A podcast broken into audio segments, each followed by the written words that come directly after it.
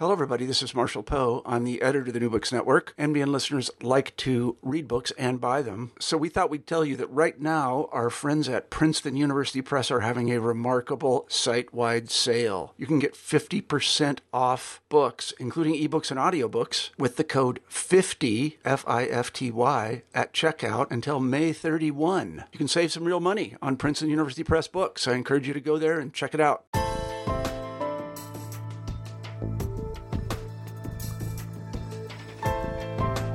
So I'd like to welcome you to the New Books Network Genocide Studies podcast. Today we're talking with Vladimir Giro about his new book, The Investigator, Demons of the Balkans War. And Vlad, I'd like to ask you to talk a little bit about yourself and what you currently are working on and what you're doing in life. Hi, I would like to appreciate the opportunity to talk to all of you. I'm a Czech by nationality. I was born in Prague, and I work for the criminal police and the homicide squad for over 10 years in Prague.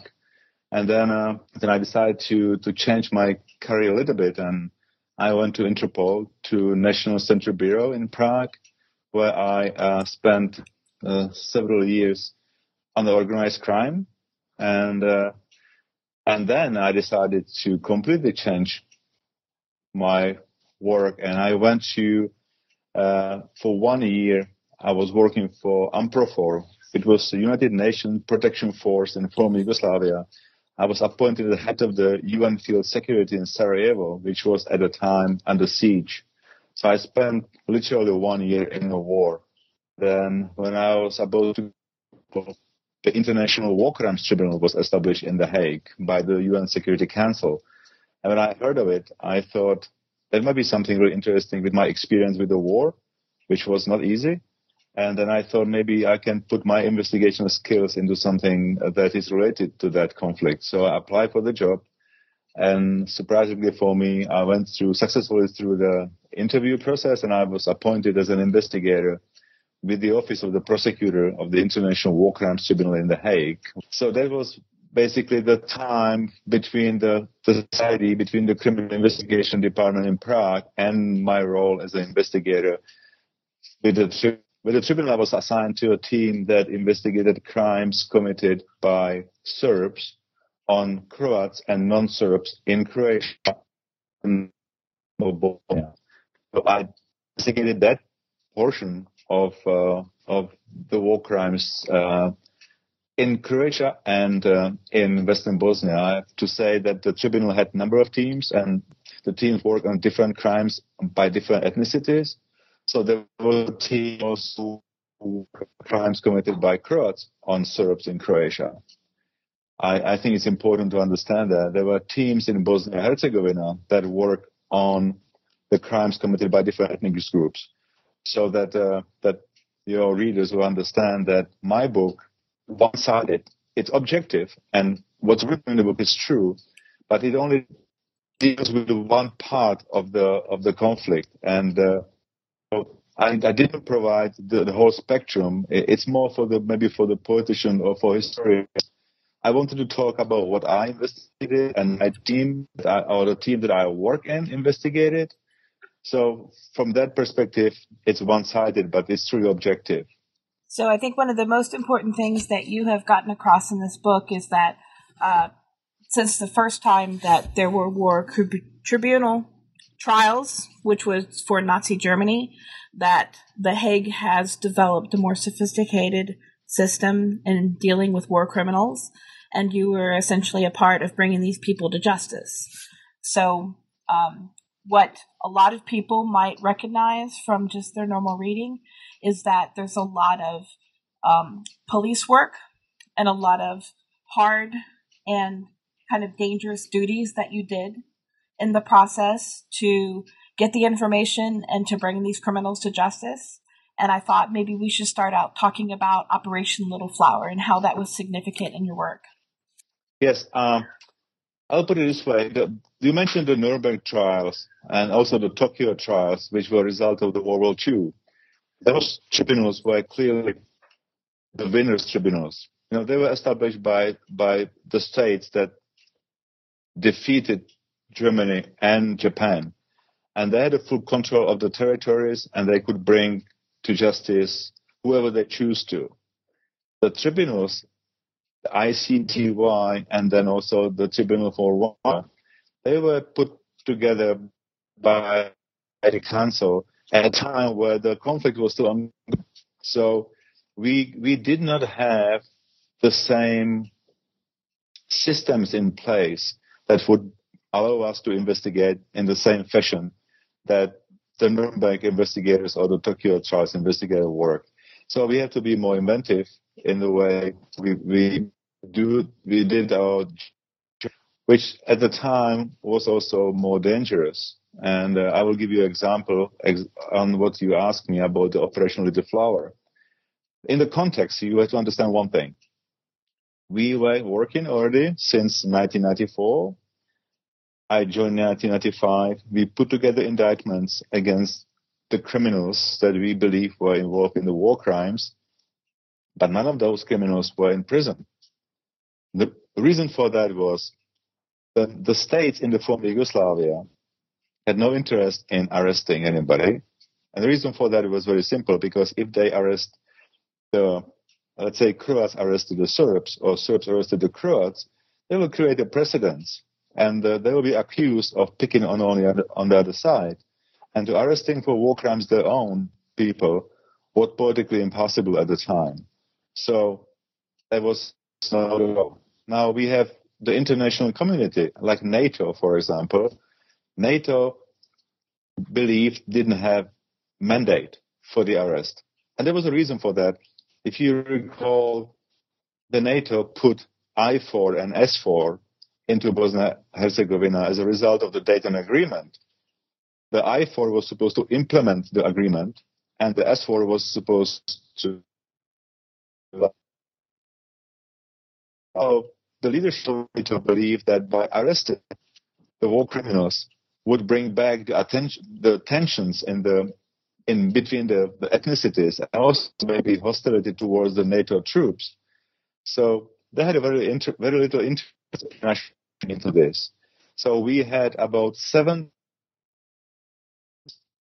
issued by the tribunal. We had the judges in place, we had the prosecutor and the prosecutors and the investigators. Everybody worked, but at the time, nobody in the prison.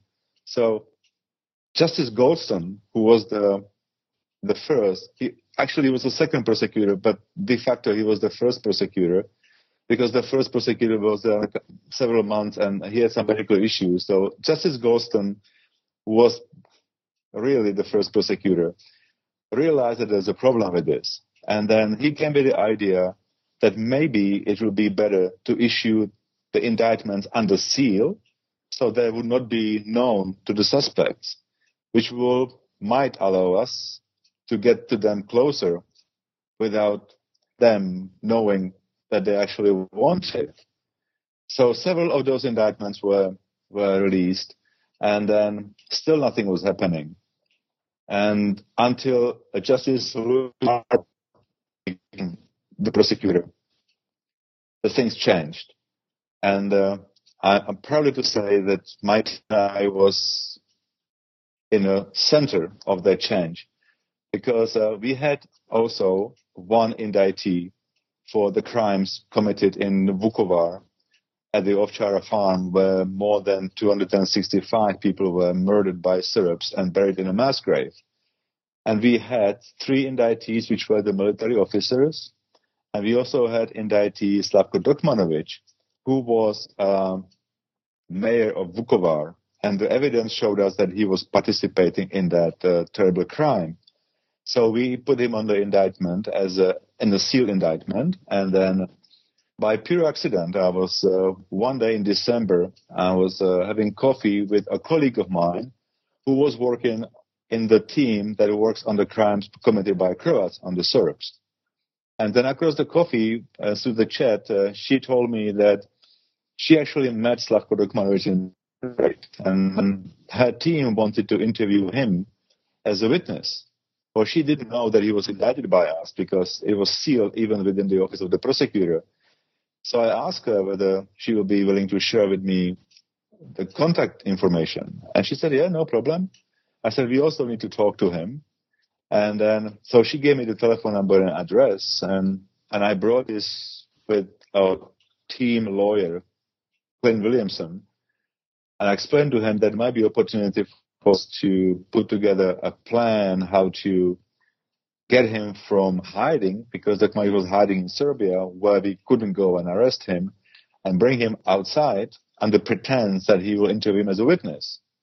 And so Clint thought of it, and then we went to see the director of investigation, and eventually we were taken to the office of the prosecutor, to Jack Louise Arbour, and Clint explained to her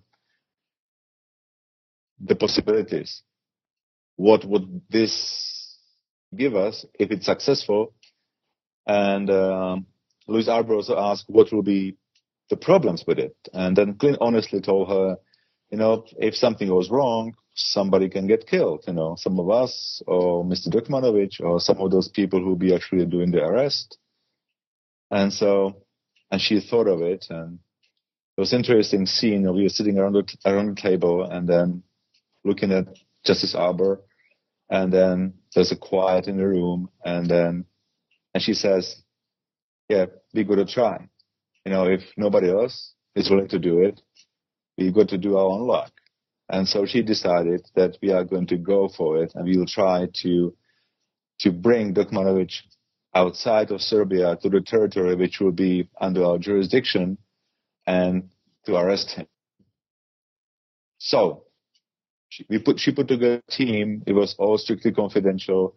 Not many people knew about the operation.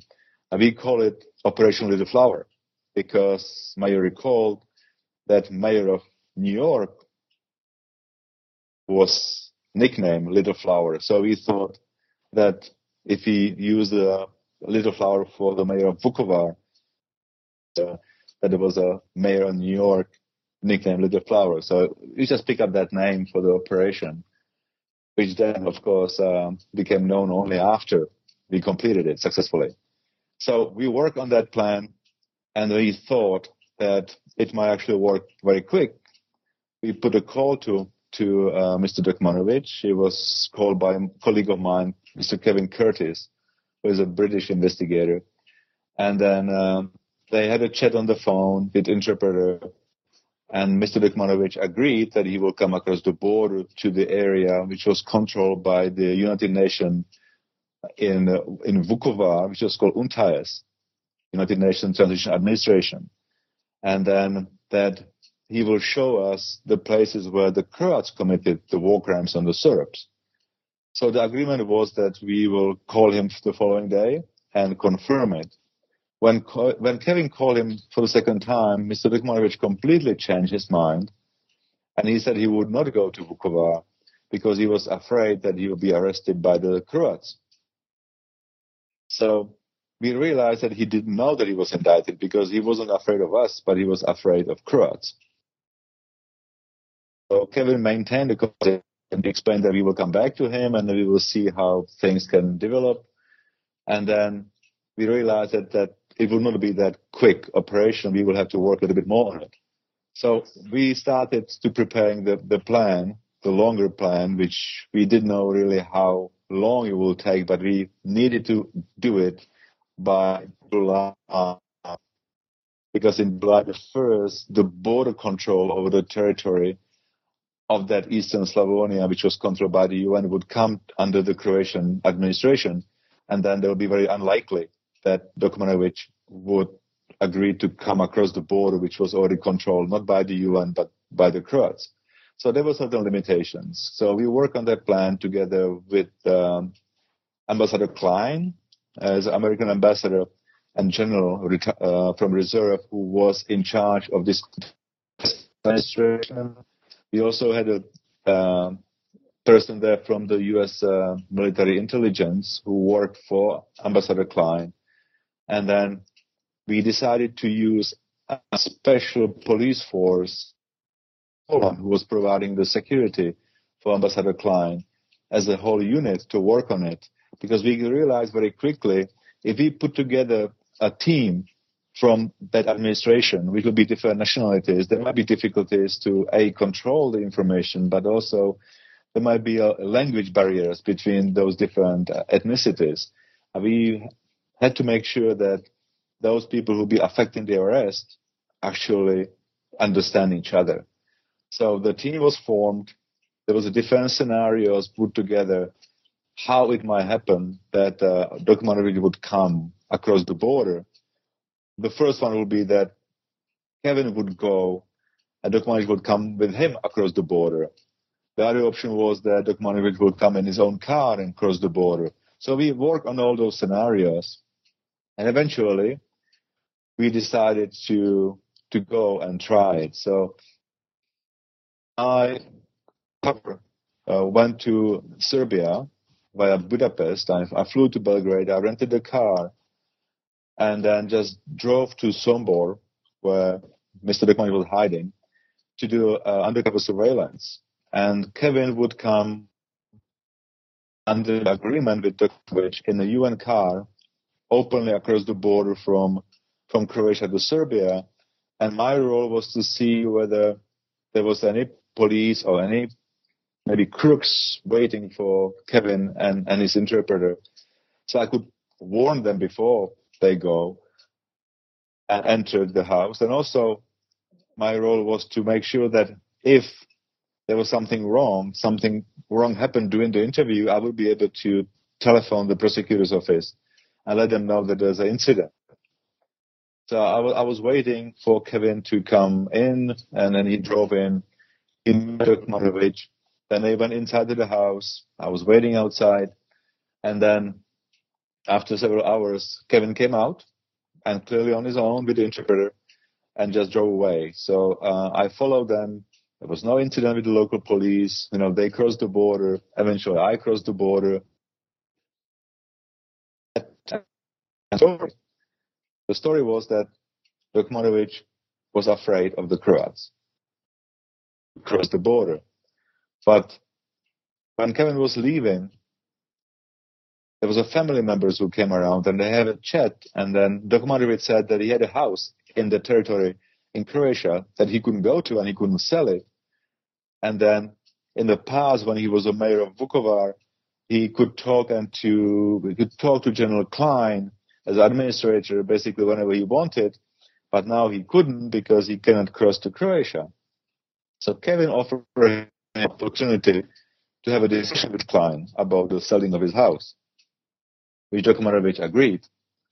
And then we talked to Klein, who was at the time in New York at the UN headquarters, and asked him if he could use his name for this sting operation. And he said, of course, no, it's no problem. So Kevin went back, the same arrangements. I was following him, make sure that nothing happens.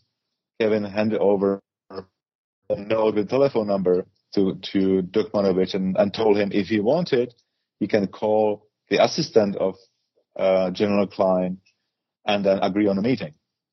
So indeed, Dokmanović telephoned him and they agreed that Klein would provide him with VIP escort, would give him a guarantee that he would not be arrested by the Croats, and he will sort of be able to come to the headquarters and discuss with. The scene was set. We had to wait several days for the operation to be put together, and indeed, on the given date and time, Dokmanović crossed the checkpoint on the Serbian side and walk on the bridge over the Danube River where the VIP escort was parked. And then he entered the car and headed towards Croatia. You know, we were all waiting on the other side with the SWAT team prepared.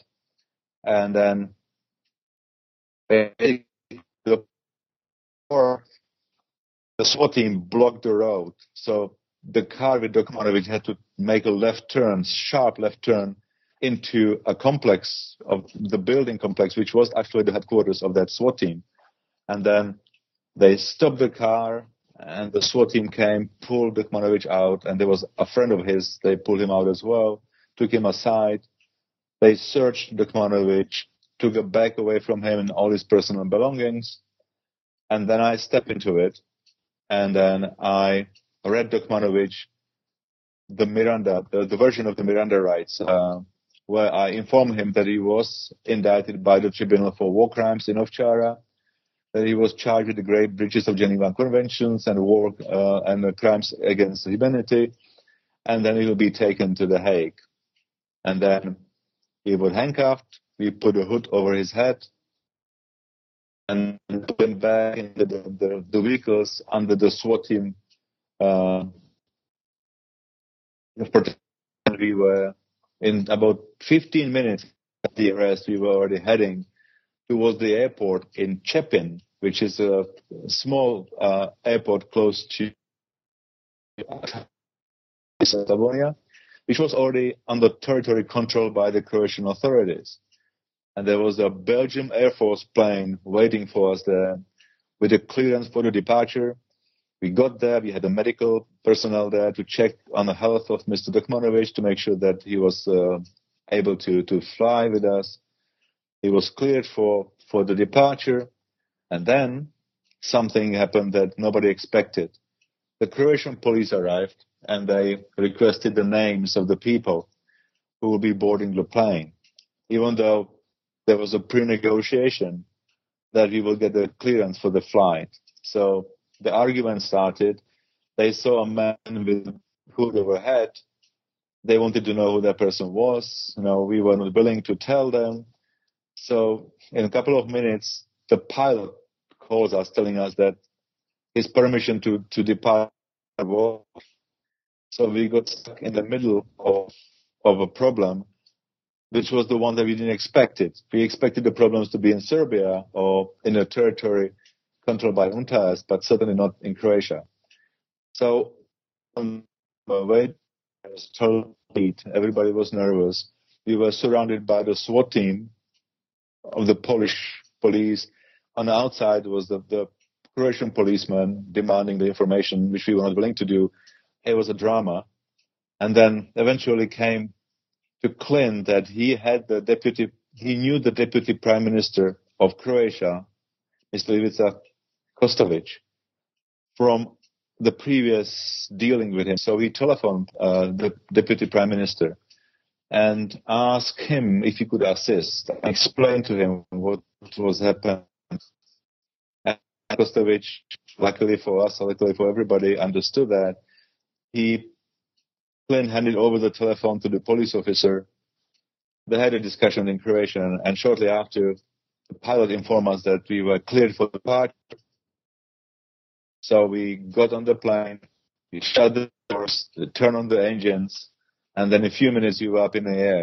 It was a very steep takeoff. You know, we were trying to get outside of the airspace of Croatia or the former Yugoslavia, for that sake, heading towards Hungary. Everybody was quiet on the plane. We were still nervous because anything could happen. For example, the traffic control ordered the plane to go down back to Croatia. Even if it was a military plane, the pilot would have to obey that. So we knew that we had to wait until we got off the airspace of Croatia. So eventually we got. Then the flight was quiet. We gave Mr. Dokmanović the indictment in Serbian, we could read. And then he asked for his bag. And the bag was in the custody of Kevin Curtis. And Kevin says, "No, I'm not going to give it to you. Why you need this?" And he said, "I need to put my indictment into it." And I said, "No, give it to me. I will put it in." After some time, Dokmanović asked for the bag again because he wanted to have a cigarette. And Kevin said, "No, I'm not going to give it to you. I can give you my cigarettes." And then Dokmanović, "No, because you tricked me. I don't want to smoke your cigarettes. I want my bag." I didn't understand why he wanted the bag so desperately. We flew to the Navy Air Base in Valkenburg, close to The Hague in the Netherlands, landed there. There was a police waiting for us, the Dutch police. They took us in a convoy and drove us to the prison in Scheveningen, which was the UN detention center in The Hague. And then we went through what was supposed to be the official handover. And then Clint Williamson handed over Dokmanović to the authorities of the prison. They signed off on it. And then we were supposed to do the inventory of the items that Dokmanović had on him. So we started, which was what in his pockets initially, because we had in an envelope we sort of made a list of it, and then Kevin opened the bag and put a hand into it, and he pulled out a loaded revolver from it. So the whole time, Dokmanović was trying to get his bag because he knew that he had a gun in that bag. So Kevin luckily didn't give it to him, because had he given it to him, the whole operation would end up completely differently, because he would have been the only armed person on that flight. So we definitely wouldn't be heading to The Hague. So the operation ended up, Dokmanović was in the prison, nobody was hurt, there was no major incident, and now the prosecutor had in sleeve an argument with the international community and with NATO. She went to talk to them. I said, listen, if my office can do this, if a bunch of police officers and lawyers and a small SWAT team can arrest war criminals without any incident, how can you argue that your 60,000 troops in Bosnia and Herzegovina, with all the intelligence means that you have, cannot arrest those war criminals? And indeed, about 2 weeks later, the British SAS Special Forces went for the first arrest by NATO in Prijedor, which is in the western part of Bosnia, where there was an indictment against 3 people for genocide. So they arrested one, then another one, put up the defense, so they shot him dead. And the third one escaped to Serbia, where he was hiding for several years, and then he was actually handed over by the Serbian authorities after Milošević was arrested, and he was the person was tried for the war crimes and sentenced. So this story about the Operation Little Flower, no matter how exciting and potentially dangerous it was for us, it has a very important role. It was a complete breaking point in the situation, in the life of the tribunal, because after that, the NATO and later on the member states started arresting the indicted war criminals so that the tribunal can start prosecuting those. One of the things that I think is really important about your discussion of the arrest of Slavko Dokmanović is that when he was finally brought to trial, he committed suicide. And that kind of set no precedent in the tribunal. How did you deal with that?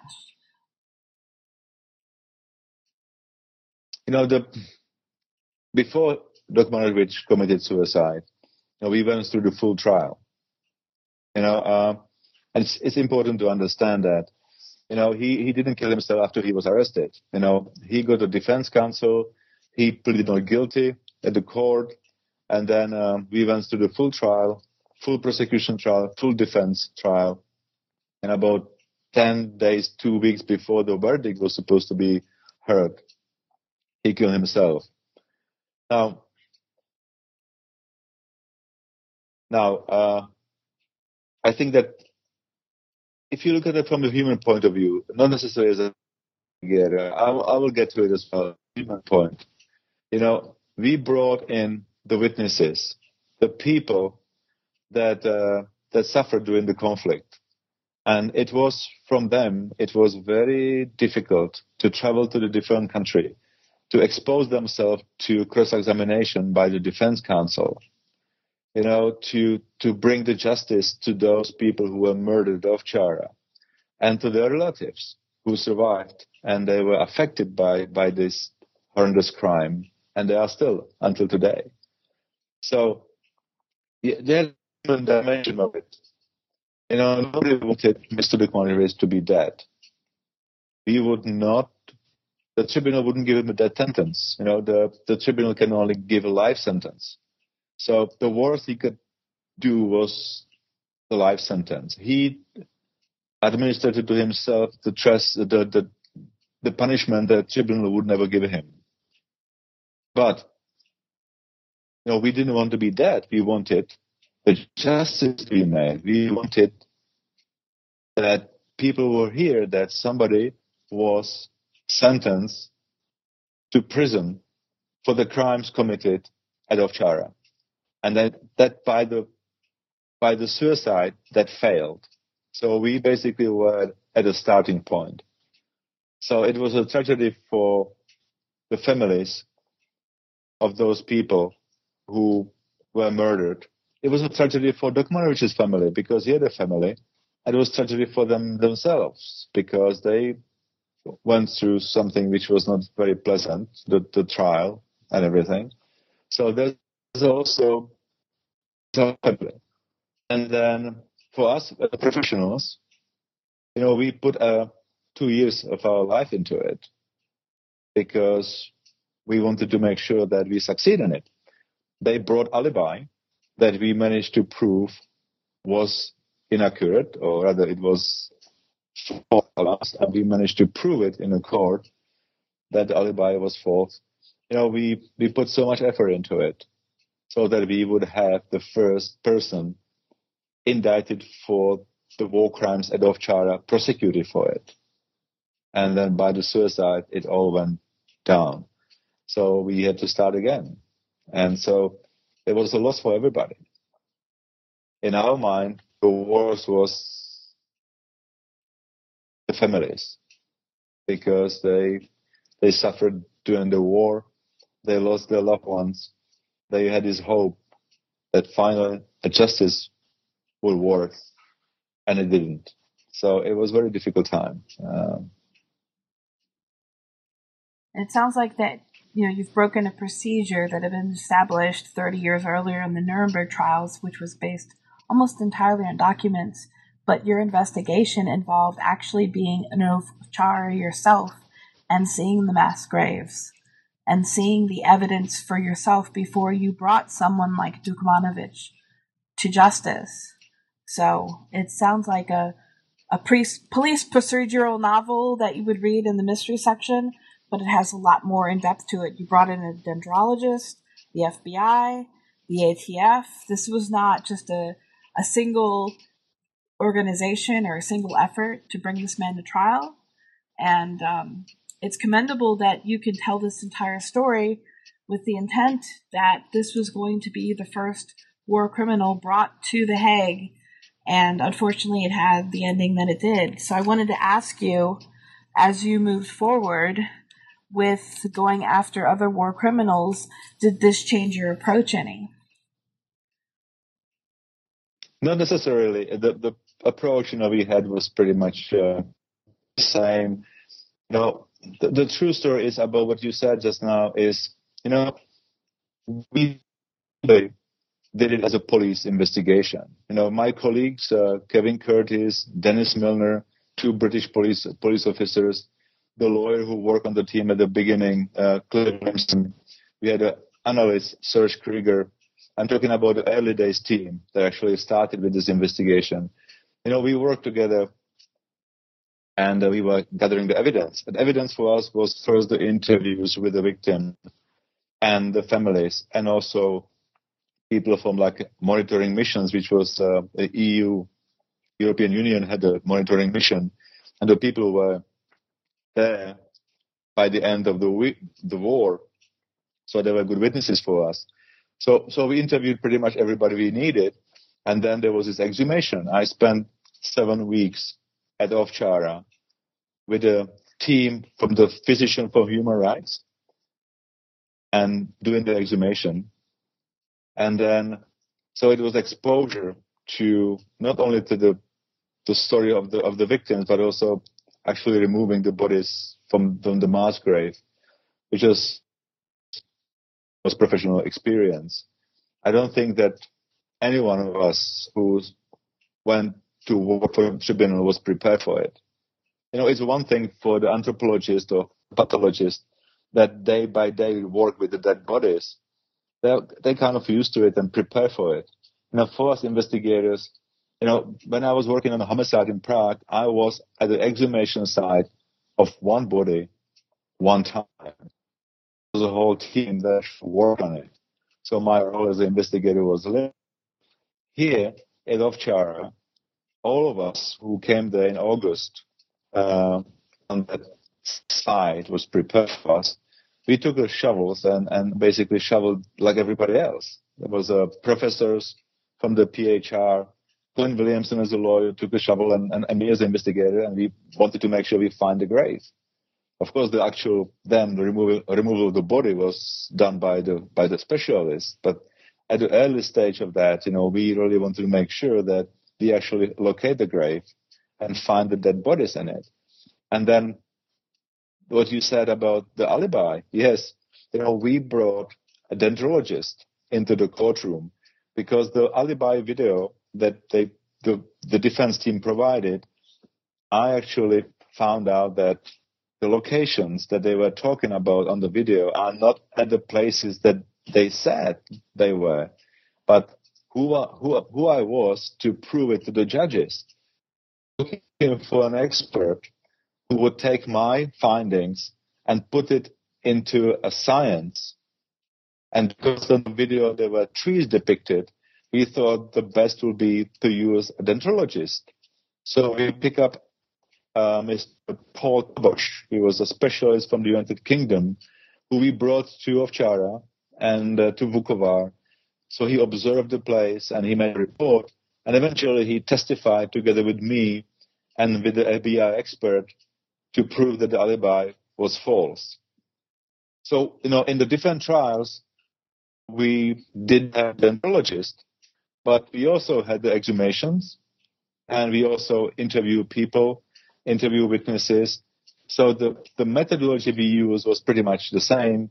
There were some specialties, like the documentary also did the arrest, which was critical. And we brought the dendrologist in the trial. In some other trials, we brought some other important people. Like in one trial, which was not mine, but Secretary Madeleine Albright was called as a witness, for example, and she testified about the establishment of the tribunal and about other important things. So the work of the tribunal was professionally very interesting and very rewarding. Sometimes, unfortunately, as it is in life, we would have wanted to achieve more results and faster, but, we live in the realities. And then after you completed the Dokmanović trial, you moved on to what would be known as bigger prey and the whole Balkan genocides of Arkan, Milošević. Can you talk about a little bit what you had to do to bring those war criminals to justice? I mean, the next projects we had, actually, there were two. There was one on Dubrovnik, which was the protected city by UNESCO, which was destroyed during the war by the Serbs. And then at the same time, we also had a project which was focused on Željko Ražnatović Arkan. Željko Arkan was a criminal before the war. And then he came back to Serbia just before the war started. And then he formed from the football hooligans group that he actually chaired a special unit which was called Arkan's Tigers.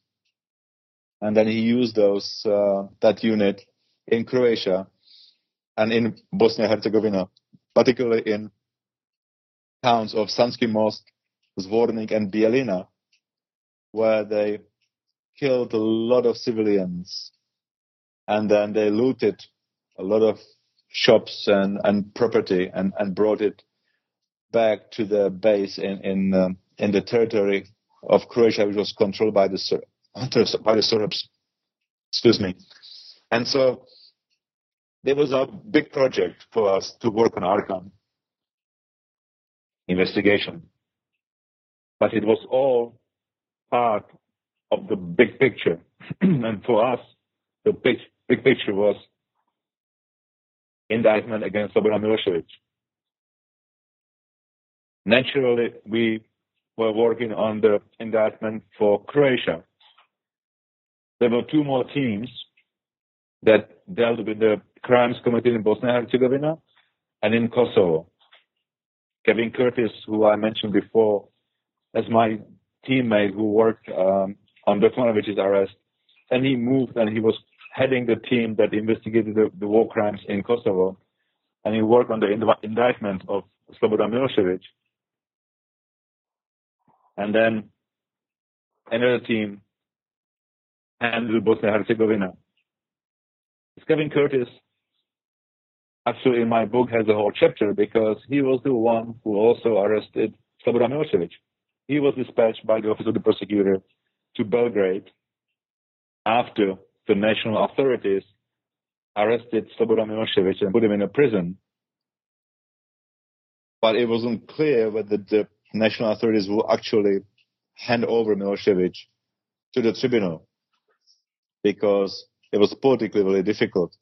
So Kevin was waiting for the decision by the Serbian authorities, and then eventually they decided to hand him over. And so Kevin was the one who formally arrested Slobodan Milošević and brought him to Tuzla, to the U.S. military base, Camp Eagle, from where they were transported by the SAS, the British Special Forces, to The Hague.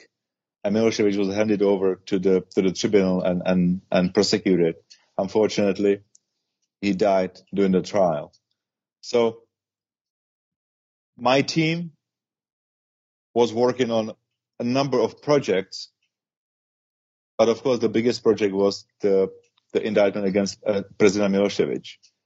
And then in course of that, we were still discovering new war crimes as we went along and working on indictments. And we indicted, for example, Mile Mrksić for the Ovčara and Veselin Slivančanin. They were both military officers from the Yugoslav army. Then Milan Martic and Milan Babic, supporters from the so-called Krajina region, for war crimes, committed against the Croats. We indicted indeed Željko Ražnatović Arkan for the crimes in Sanski Most, but we were also trying to indict him, for Zvornik and Bielina. Those indictments were almost completed when Arkan was executed in Belgrade. So we didn't finish the other two investigations. We indicted military officers for the crimes in Dubrovnik.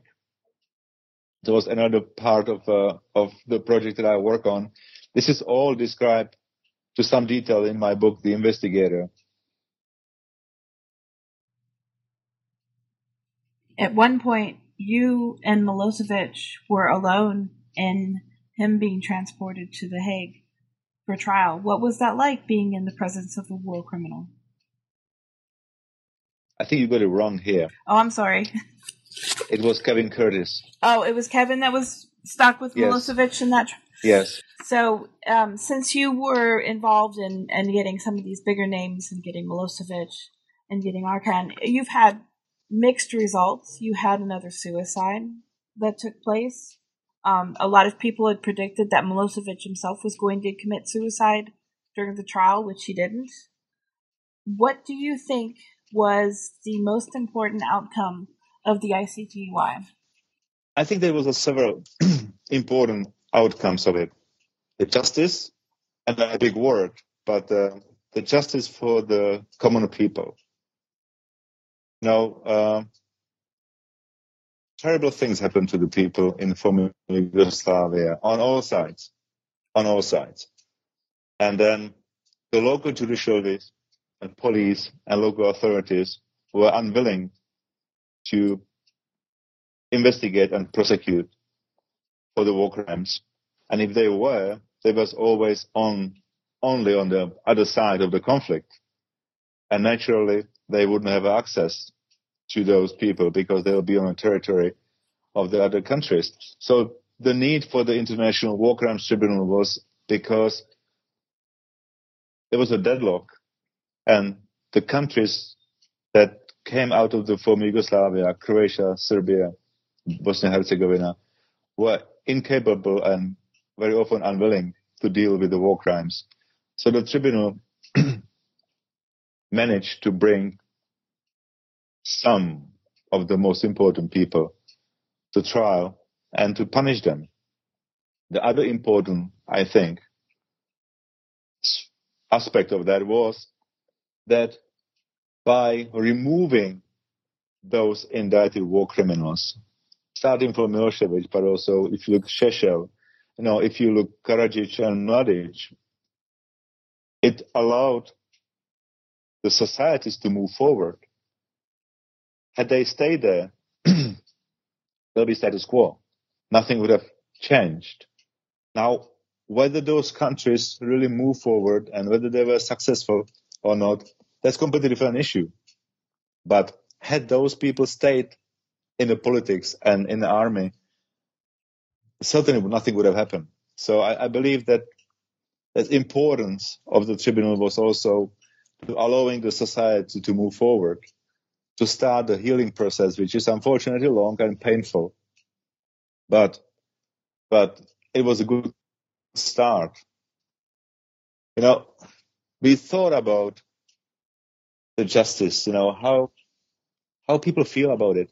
Just imagine yourself, and I don't want anybody to be in the same position. Just imagine yourself that somebody all of a sudden will kill your family, burn your house, steal your things, and then one day, somewhere far away in The Hague, somebody gets prosecuted for war crimes, but not the person who actually committed that crime, but somebody was responsible for it.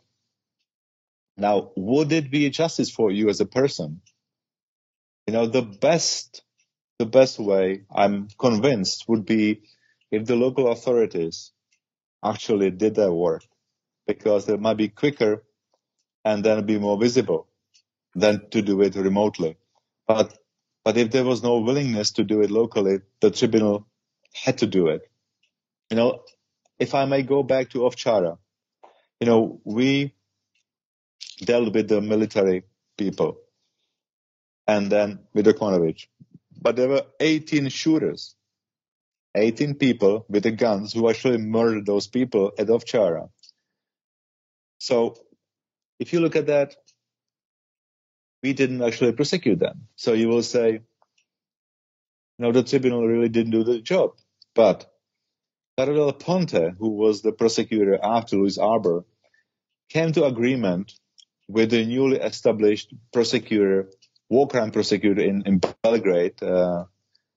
Vukcevic, and then agreed that if the Serbian authorities expressed their willingness to prosecute, Carla Del Ponte would hand over the evidence that we collected to the prosecutor Belgrade. And then, so they made an agreement, and then the evidence that we collected in the tribunal against the actual shooters was handed over to the prosecutor in Belgrade. And then, with a lot of difficulties, but eventually the shooters were prosecuted. Not all of them, because some died in between the time. Then they were charged with the crimes and the actual proceedings happened. But if I'm not mistaken, I think 15 of those shooters were actually prosecuted for killing of the people of Ovčara. That, I think, is much better administering justice when it's actually done locally, because the Serbs prosecuted Serbs for the war crimes against Croats.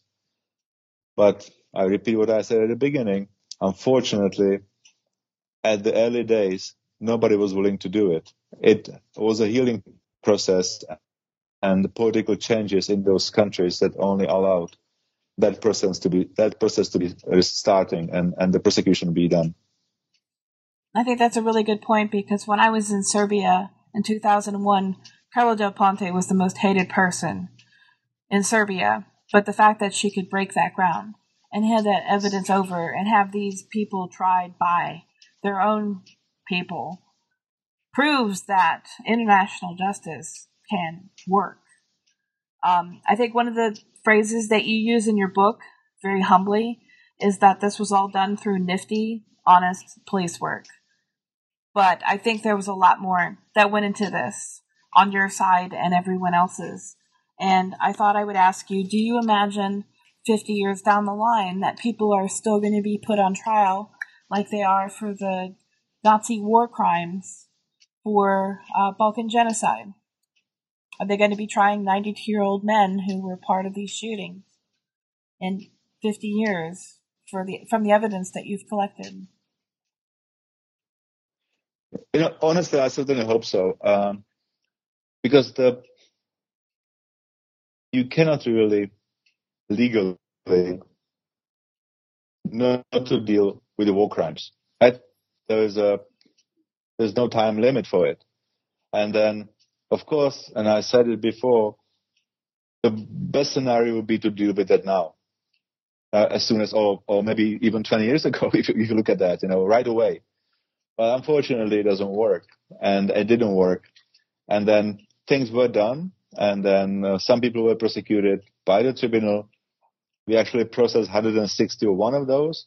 There's no question that the tribunal was the most successful tribunals of all those, because we dealt with just everybody that we indicted, one or the other way. Like, for example, the ICTR still has fugitives. So we were successful, there's no question about it. And it's not because I'm saying that, but because it recognized internationally that ICTY was a successful tribunal. But there are many, many more war criminals out there, not only in Bosnia and Herzegovina, but also in Croatia and Serbia, that the justice hasn't reached yet.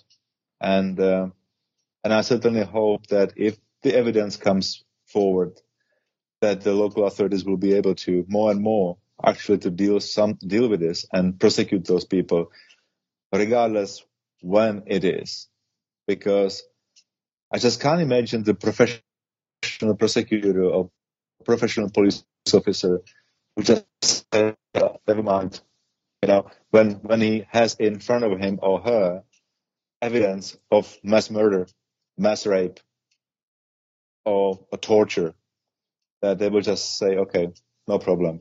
I just don't believe that the professional investigators and professional lawyers would just go for it. I'll be very disappointed if they did.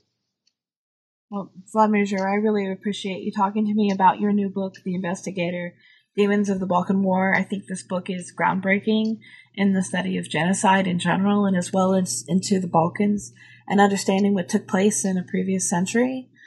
So thank you very much for talking with me today. I would like to thank you for the opportunity, and I really hope that your readers will learn something from it. You know, it is written almost like a detective story, some people say, but it is not. It's true. Everything which is written in true is based on facts, unless I made a mistake, honest mistake somewhere, but I hope I didn't. So this is a true story of policemen from different countries and lawyers that came together and with aim to bring to justice the war criminals who committed those war crimes in the territory of former Yugoslavia.